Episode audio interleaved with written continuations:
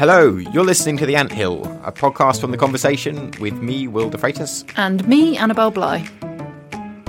Now, before we get going with this episode, we've got a little favour to ask of you.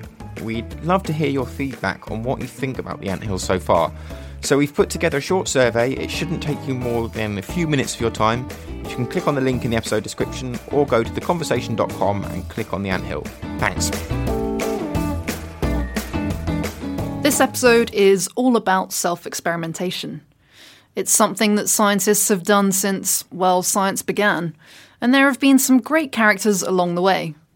One of them was Nicholas Senn, an American surgeon who tried to find out if cancer is contagious by injecting himself with bits of cancerous lymph node that he took from a patient. Brave. And I'm also reading a book right now about a guy called Alexander von Humboldt, who's a, a great scientist, one of the sort of early naturalists who travelled around the world, and he thought all animals contained electricity, all animal flesh, animal matter, and he uh, used to kind of cut himself open and electrocute his open wounds to see if electricity travelled through them or came from within him. But you might be forgiven for thinking this sort of self experimentation was a thing of the past. Humboldt's experiments were in the 1790s. Senn's cancer trial on himself was in 1901. How would that get past the sort of ethical review board any kind of experimental trial must get through today? But it turns out that self experimentation is alive and well among researchers today. Yep, in 2005, in fact, two Australian scientists won the Nobel Prize in Physiology and Medicine for their discovery that most stomach ulcers were caused by a bacteria. And they proved it after one of them ingested the bacteria and actually gave himself ulcers. Yeah. Talk about commitment to the cause. Now, it's certainly not the convention in science, but we thought we'd find out a little more from academics who are getting up close and personal with their work. To start us off, our health and medicine editor, Clint Witchalls, delves into one field of research where self experimentation even seems to be growing in popularity, if not respectability. And that's nutrition. He spoke to a professor who's not afraid to self experiment.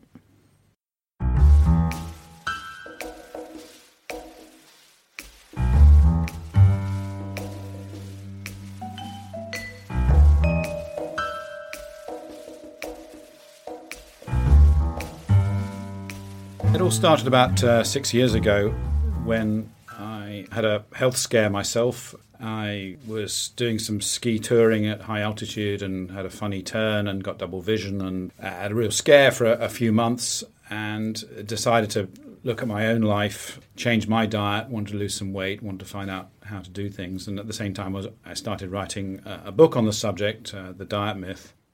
That's Tim Spector Professor of Genetic Epidemiology at King's College London. Tim is the director of the British Gut Project and founder of the Map My Gut company. He's also an avid self experimenter. In the course of my research, I got very confused by all the things that were going on, and so I said, "Well, I'll, I'll, try a lot of them myself." Um, you know, what's it like, for example, to be vegan?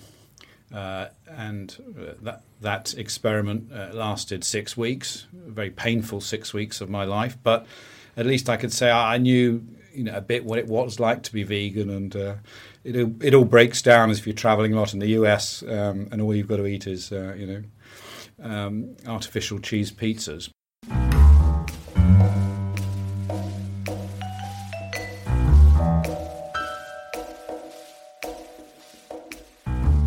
That was the start, really, of me as I got more into food, and I was experimenting to um, see if I could improve my gut microbes.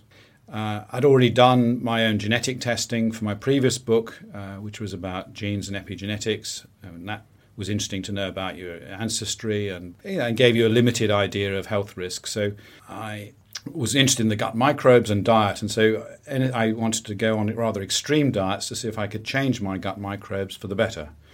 And this is now possible because you can actually measure um, what's uh, what your gut microbes are doing genetically by sending off a, a little poo sample uh, to a lab, and and uh, they will analyze it for you and give you the results back a, a, a month or two later. After his painful vegan diet, Tim was ready for a more appetizing experiment. I suddenly craved cheese after that, and it made me realize how important cheese was a part of my life. And of course, uh, cheese is a very good source of live microbes. It's a probiotic. Um, so I went on an intensive three day French cheese diet, which was, was sort of going against all the conventional ideas of, you know, um, how fat would be bad for you. Um, but I, I, I, researched it and I found that I got the three cheeses that had variety in them um, that had the most um, microbes that were using unpasteurized milk. And this was um, Brie Meaux, um, an Epoisses, which is extremely soft, smelly French cheese, and a Roquefort, which um, was uh, is that is the sort of French equivalent of the Stilton. Um, and that in those blue lines are all the fungi. So you've got the fungus and the microbes. So the three of them gave me a real rich mixture of, of smelly microbes that I'd be ingesting. And I, that's all I ate um, for uh, three days, uh, accompanied only with a bit of um, French red wine and an occasional apple just to help it all down.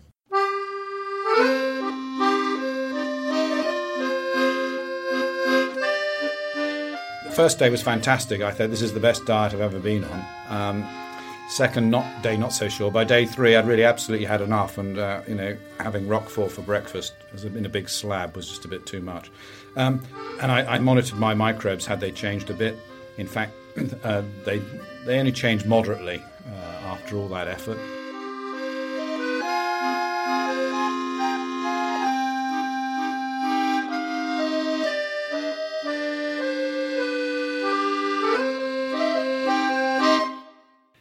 A short term diet of fine cheeses doesn't seem to be very risky. I wondered if Tim had ever put his health at serious risk with his self experiments. Strangely, the, the one thing that uh, ended me up in trouble was uh, my olive oil diet, where I um, uh, decided to be like a, a Cretan fisherman and have a half pint of olive oil for breakfast. Uh, which is what I'd read in the books, although I'd never actually met anyone who saw saw it. And so I was in Spain at the time on my own, and uh, the first thing in the morning, um, you know, had my glass of olive oil and went out to get my hair cut. And uh, basically, I had a very major fainting episode and uh, collapsed in the hairdressers. My body just wasn't ready for that half pint of olive oil as, as a breakfast thing. But luckily, I, I, I survived that but decided that was one one of my studies I was going to curtail and just keep my olive oil, you know, when I've got a nice bit of bread to soak it up and some red wine as well.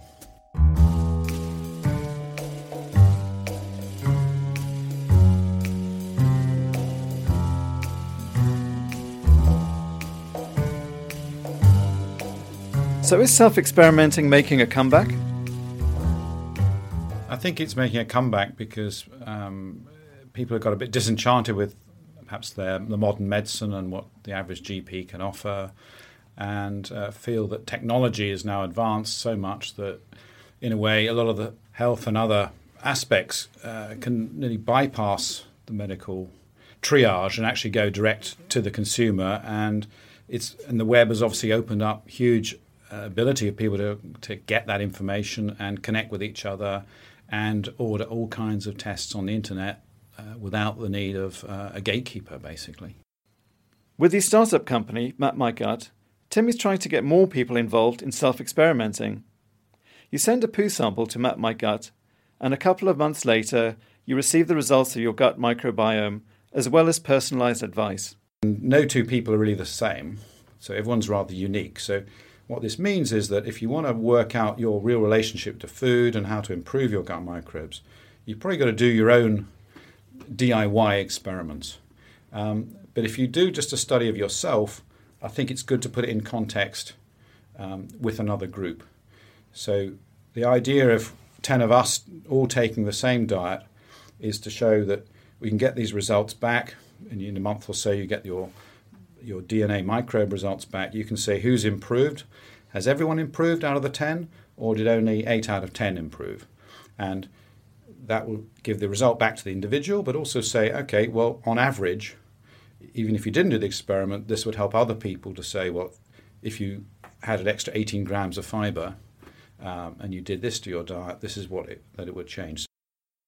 Is there ever an element of uh, sort of scientific uh, curiosity that compels you to self-experiment rather than, say, waiting to, you know, design a study, run it, analyze, and then three years later you get the result? Well, it's a bit of both. I mean, yeah, I mean, my day job as a scientist, I do experiments that you, you get grants, and, and three years later you might get a result. And there's a side of me that wants to know the answer much quicker, uh, both as a scientist and as an individual for myself. But it's not just about professional scientists. Tim would like to get the general public involved too. If we can get enough citizen scientists out there who, for example, um, join the American or British gut projects, which is a cheap way of getting your microbiome tested. That contributes to the, the huge database. We've now got 3,000 Britons and 7,000 Americans mapped this way, um, but doesn't give much individual feedback about their results. But if everybody in those studies would do just a month or two of the same diet uh, and measured themselves again, we'd have a, a result pretty quickly that everyone could relate to. And I think this is what we're we're, we're moving towards. And, and the microbiome space seems to be where everyone wants to do it because everyone's interested in diet, everyone's interested in their personal foibles about what they like and what they dislike, and growing problems of allergies, etc. And now we have the technology that we can measure it quite easily uh, before and after. Um, if we can assimilate the individual's result with a bigger group, then I think we've got the perfect model that doesn't have to wait for some really slow grant or the government body or charity to do it. People can just get together um, and say, okay, um, we'll all do this. I'll get my own result, and at the same time, it'll contribute. And and what what do you see the future of self experimentation in the field of nutrition looking like? Well, nutrition is in a mess, and no one knows uh, what uh, advice uh, to take. Um, the government advice is currently completely conflicted, and uh, no one really agrees whether it's right or wrong. So people are going to have to make their own minds up. And I think the way to get around that, because the lack of um, top down advice, is people to get on and group together and do their own studies and work out if they're a person that is someone who benefits from a high fat diet or a low carb diet or a high carb, no meat diet, and actually but if they group together, all these people via the internet, then I think we could really make massive strides into working out what our best nutrition is for us as, as a population and as an individual. So um, I just think we need to get more golden examples of how to do it, and that's that would be you know one of one of the things I, would I'd love to be you know um, leading the next few years.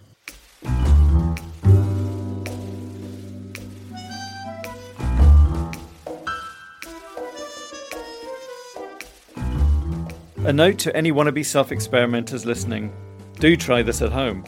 And if you're going to give it a go, don't do it on your own. Try and link up with other groups and make it more scientific and safer. You never know, your gut could be part of a science breakthrough in the future.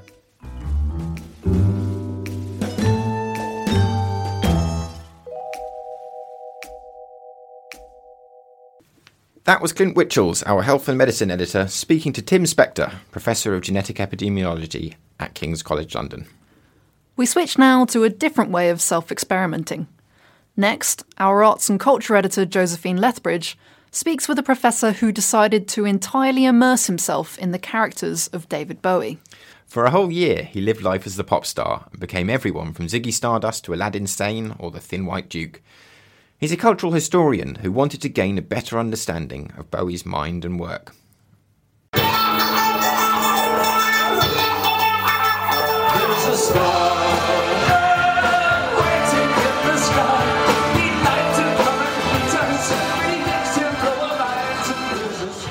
One wintry Melbourne day in July 2015, film and cultural studies professor Will Brooker got dressed in his midnight blue suit and red wig.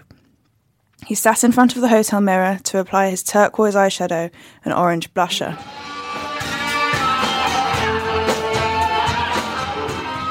Then, having not slept in days and wired on coffee, he went to the opening of a David Bowie exhibition to quaff champagne and pose and pout with the punters. This was just one relatively normal day in the course of a year long research project. Looking for a new way to add to an already significant body of work on Bowie, Will had decided to immerse himself in Bowie's cultural context and see if it gave him any new insight into the pop star.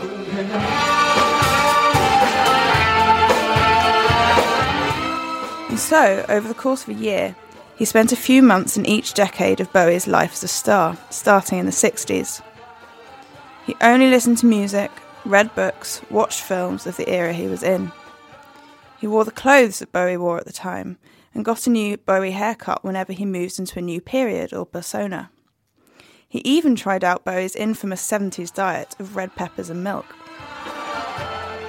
I spoke to Will about his experience of being Bowie and his somewhat unusual method of academic research. He explained that, although it might appear ostentatious to some, he didn't consider his method to be too outrageous.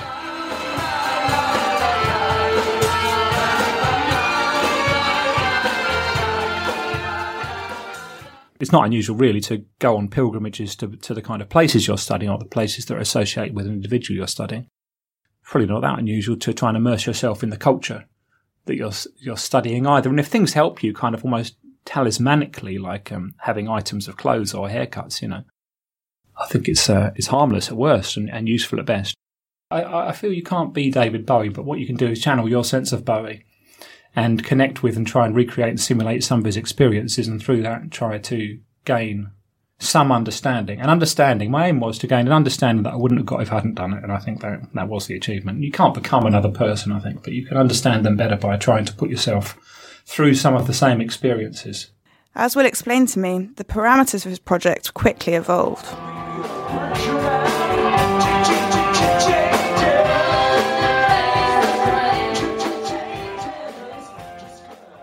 It started off more as a private, personal thing, and it became a public thing.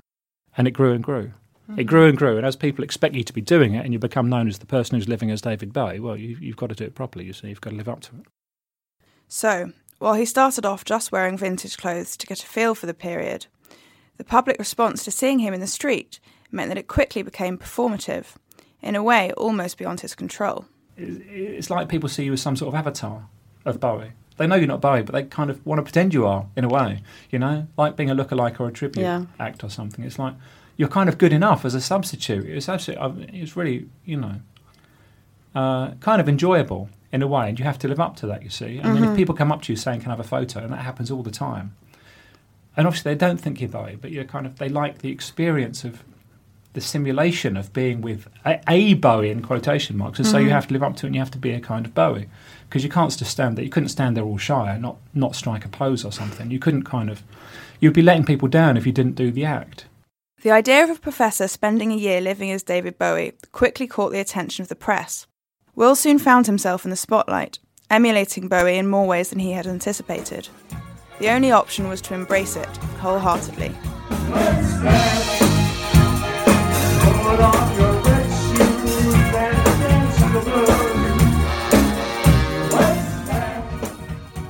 That's why I agreed to everything because I thought it would be helpful in gaining an understanding of what it was like to suddenly become more famous. Not Yeah. as famous, obviously, but um, you know, to be catapulted in, into a figure where your, your phone is ringing all the time from, from journalists, and you're going from one interview to another, and you're much more of a visible person, and people are writing about you without your knowledge, and using your photographs without your knowledge, and saying all sorts. And you become a figure that you don't own anymore. A part of yourself, a kind of um, you know, a persona that you've put out there is circulating without your control. So, he performed in tribute bands and went to interview after interview in full Bowie regalia. He constantly lived as a sort of David Bowie Will Brooker hybrid. Sometimes the Bowie side took over. I think it was like on a spectrum, really.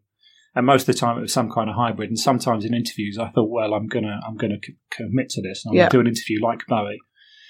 And uh, you know, in one of them, I, I say there is no Will Brooker anymore, which I think was kind of Mhm. the peak. Uh, people didn't really like that. Journalists, they, they found it, you know, they found it baffling and frustrating. David Bowie. David Bowie.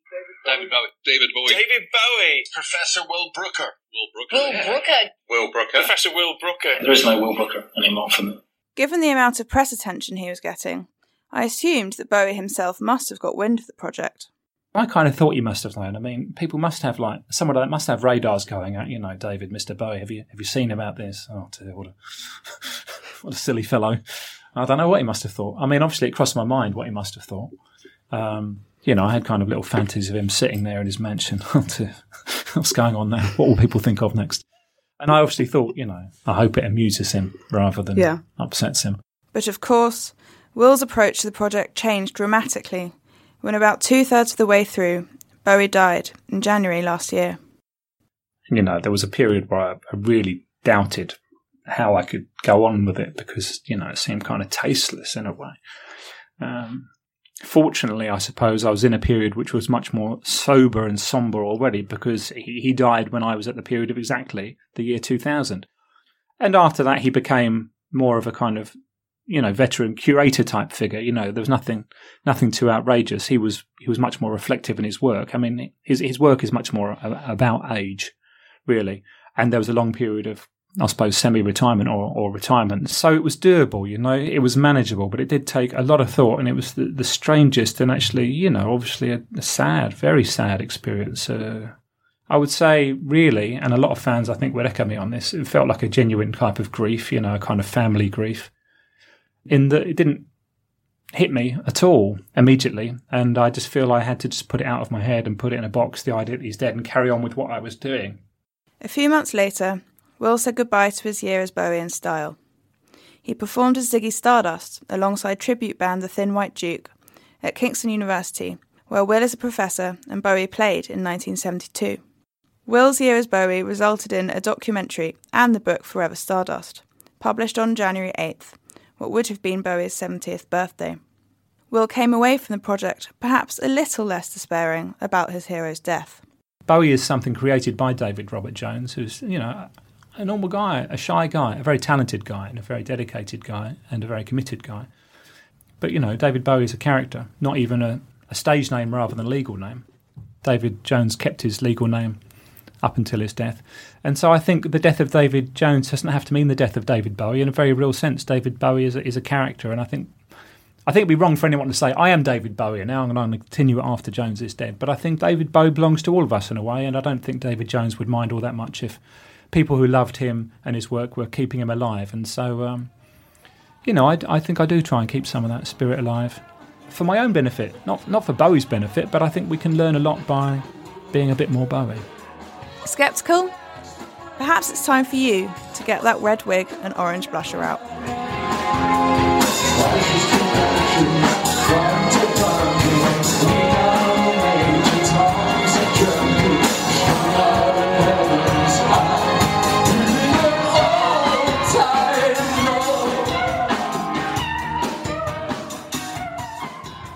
That was The Conversation's arts and culture editor, Josephine Lethbridge. Hang on. Do we know if he stayed sober? Because a few of those iterations of Bowie were basically drug addicts, and I don't know what he was on when he came up with some of those outfits. Uh, well, I'd like to think that, like all good academics, he adhered to the highest ethical research standards. But if that's what you want to talk about, Will, there are plenty of scientists who have taken mind altering substances to experiment on their own brains. As part of their day job, and called it research. Yeah, I think so. Well, next up to tell us more is our colleague Miriam Frankel, who's been looking into self experimentation in the world of psychology and neuroscience.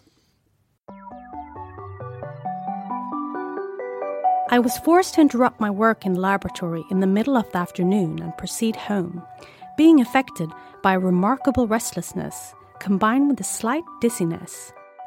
At home, I lay down and sank into a not unpleasant intoxicated like condition, characterized by an extremely stimulated imagination.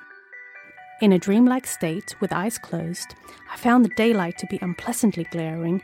I perceived an uninterrupted stream of fantastic pictures, extraordinary shapes with intense kaleidoscopic play of colors.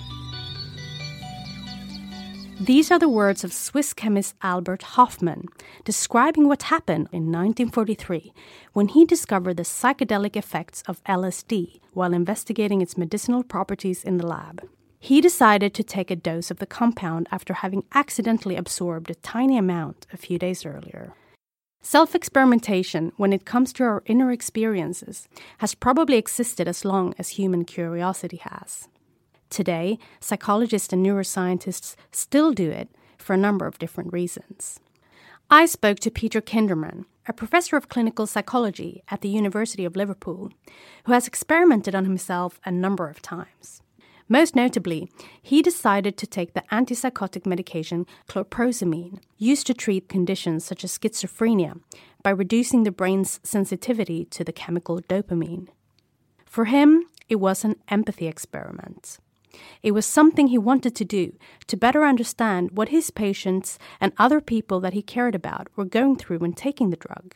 Peter had also long been skeptical about the benefits of taking the medication, believing it was overprescribed. So he decided to take a very small dose of the drug for a total of three days, blogging about the experience. Well, I planned it very carefully because I planned it at a time when my wife wouldn't be around because she would have forbidden me from doing it. I planned it at a time when I wasn't likely to drive because I was worried about the sedating effects of antipsychotic medication. And it so happened that I had a period of uh, five or six days when I was in Paris at a conference, and I thought it would be safe for me to do it. I'd be on my own. I could, you know, be isolated from those demands of being in a family, and I thought I could also see what it was like to be in a in a city. Uh, I thought I would see what it was like to go to the Louvre while on antipsychotics and what, what the experience was like. So I, I arrived in Paris and started taking a therapeutic dose of chlorpromazine and then uh, went through three days and then stopped taking it. It wasn't dreadful. I functioned perfectly okay. Uh, I don't think I was suffering. I wasn't turned into a walking zombie. The physical effects on my legs were quite unpleasant, tolerable for three days. It's very difficult to know how it would be possible to tolerate those physical side effects for a long period of time. So I went to quite a posh restaurant and ended up taking my shoes and socks off underneath the table. The irritation in my legs and feet was quite difficult to tolerate. I slept beautifully and it was very, very difficult to stay awake. So I, I was in Paris during the European Cup finals and there was a very excited game between England and Germany, I think I recall, which like everybody was watching, and I did switch it on on the hotel TV and then probably fell asleep. We would have to do an experiment to find out whether the Louvre is more emotionally engaging when off or on antipsychotics. Yeah, I can't tell from one. I mean, I have been there more than once, but I can't tell whether because I was taking antipsychotics, I was unmoved by the artwork. I might just be a philistine. You know, I tend on the whole to go, yeah, it's a painting, and do that anyway. So, would I have been more emotionally moved had I been free from the antipsychotics? Were the antipsychotics dulling my experience of the art? I'm not sure that I can say. I can say that I sort of drifted round the three days. I, I was actually more likely to talk to strangers during those three days than is normal for me. But then I can't tell because I knew I was taking the stuff. Mm. So maybe I was behaving differently. I mean, I got friendly with this American family, and I'm usually much too nervous to do such things. But actually, it was when Peter stopped taking the drug that things got really interesting. The day after I stopped taking it, I remember distinctly being utterly convinced that people were walking through my hotel room. Now, what is clear was that it was people walking in the corridor of the hotel, and I was sort of half asleep, half dreaming, whatever. But the experience I had was that the reality of their presence was was there acutely for me. It turned on the light, and of course there was nobody there. And it wasn't that I was deluded or hallucinating. It it was that I had heard people in the corridor, but my brain had interpreted it as them being in my hotel room, and the experience was a very real experience. And that made me think a little bit. I think that gave me some insight into, in that case, what it, it would be technically called a sort of rebound psychosis. But I think that gave me some experience of, first of all, some of the power of the drugs in the, what was happening, presumably in my biochemistry, was that the drugs had suppressed dopamine levels. And then when I'd stopped taking the drugs, there was a bit of a resurge of dopamine levels. And therefore, the perception of people being slightly socially threatening experience of people uh, walking through the corridor of the hotel was that much more vivid, that much more real, that much more personal, that much more intense, that much more close to me as an experience. It's probably a little bit like I've never taken street drugs, but it's probably a little bit like what a minute dose of LSD might have been like. Peter was never aiming to publish the experiment in a scientific journal, stressing he didn't have a specific hypothesis. He was, after all, just one person and he did not suffer from psychosis. But this wasn't the only time he dabbled in self experimentation, which he believes may be rather common in his field. Well, because in psychology we use a lot of questionnaires and other ways of tapping into human experience, self experimentation at the most basic level happens all the time when we're piloting and developing questionnaires and measures in order to see whether the machinery, if you like, works. We'll take questionnaires or we'll take tests or we'll take uh, equipment and we'll try it out ourselves or try it out with our friends and family just to make sure that the thing works properly. Quite often, the experimenters, researchers, um, experiment on themselves in that you know they perform the tests not only in order to find out what's going on in order to test their own reactions to things, but sometimes they are participants in their own studies. I, that seems to happen a lot more in some of the sort of more neuroscience end of psychology, where people who have neurological tests, brain scans, EEG tests, and so forth, it's not unknown for technicians or the investigators themselves to be uh, participants in the study, sometimes acknowledged in the papers. My guess would be occasionally the participants have been the experimenters themselves, and I'm not certain that's always acknowledged. I'm not sure it matters a great deal. If what you're looking at is the internal synaptic functioning of the brain, th- those things tend to be much less amenable to experimenter bias. It's very difficult for me as a as a human being to actively decide where the oxygenated blood will flow in my brain in order to confirm the hypothesis that I have. Yeah, if I'm looking at moving images on a screen while my uh, brain is being examined with uh, an fMRI machine, there's not an awful lot I can do because I know the hypothesis to influence the data. So I think people feel it's a little bit more robust. I have been party to um, developing methodologies. I've got a, a research paper involving um, functional magnetic resonance imaging. As we were setting up that experiment, um, I certainly had my brain Im- imaged uh, several times. I, I think it's relatively common. But is this really ethical? And how is it regulated? To find out, I spoke to Circa E. From Kiel University. I, I don't think it's unethical in and of itself to, to self experiment, right? It really, really depends on the context of the research, um, the research protocol, the the outcome, the way that the research is interpreted, and so on. There are very limited regulations around self experimentation for the most part. Uh, you're talking about just self regulation. And a lot of the professional bodies related to biomedical research don't actually explicitly address self experimentation. Um, I know in the United States, different institutions uh, regulated through the, the usual internal review process. So it's treated like any other research. There has to be um, ethics review, there has to be a consent form, all that kind of thing.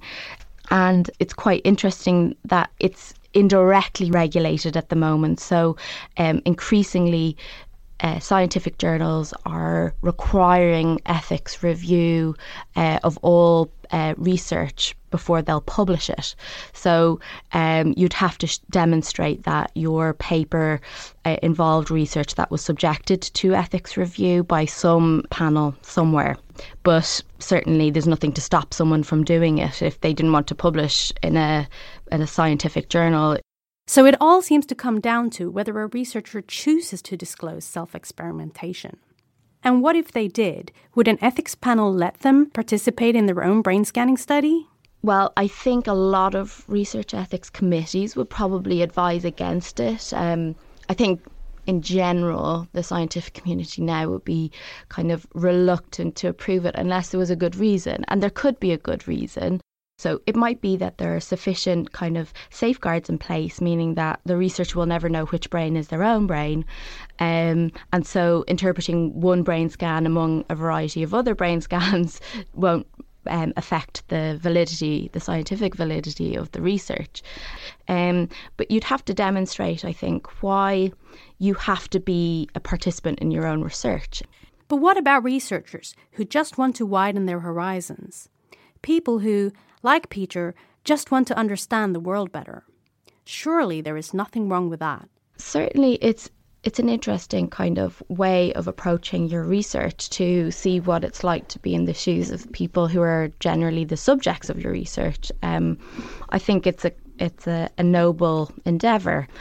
So long as researchers um, are doing this under appropriate kind of medical supervision, I don't see that there's any ethical problem with it. I think it's um, you know important to point out that if you're just taking a particular drug or a treatment to see what it's like to be on those treatments, you're not necessarily doing research. You're um, doing the kind of self experimentation that humans always engage in, right? You're trying things out to see what it's like.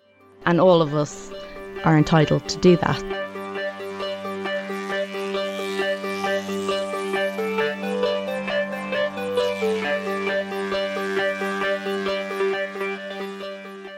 That was the Conversation Science editor, Miriam Frankel. Well, that's it for this episode of The Anthill on self experimentation. While there's certainly some elements of this episode that we'd recommend you try at home, the brain stuff might be best left to the experts. We'll be back next month when we'll be looking at the future and asking why what counts as futuristic can seem so dated. A big thanks to all the academics who spoke to us and to the journalism department at City University for letting us use their studios. This episode of The Anthill was produced by Gemma Ware and me, Annabelle Bligh. If you've enjoyed listening, please do review us on whichever platform you get your podcasts. And also give us your feedback in the survey you'll find by clicking the link in the description notes of this episode. The Anthill is brought to you by The Conversation UK. We're a news analysis website funded by UK universities and research bodies. Check us out at theconversation.com or follow us on Twitter and Facebook. Thanks for listening in. Goodbye. Goodbye.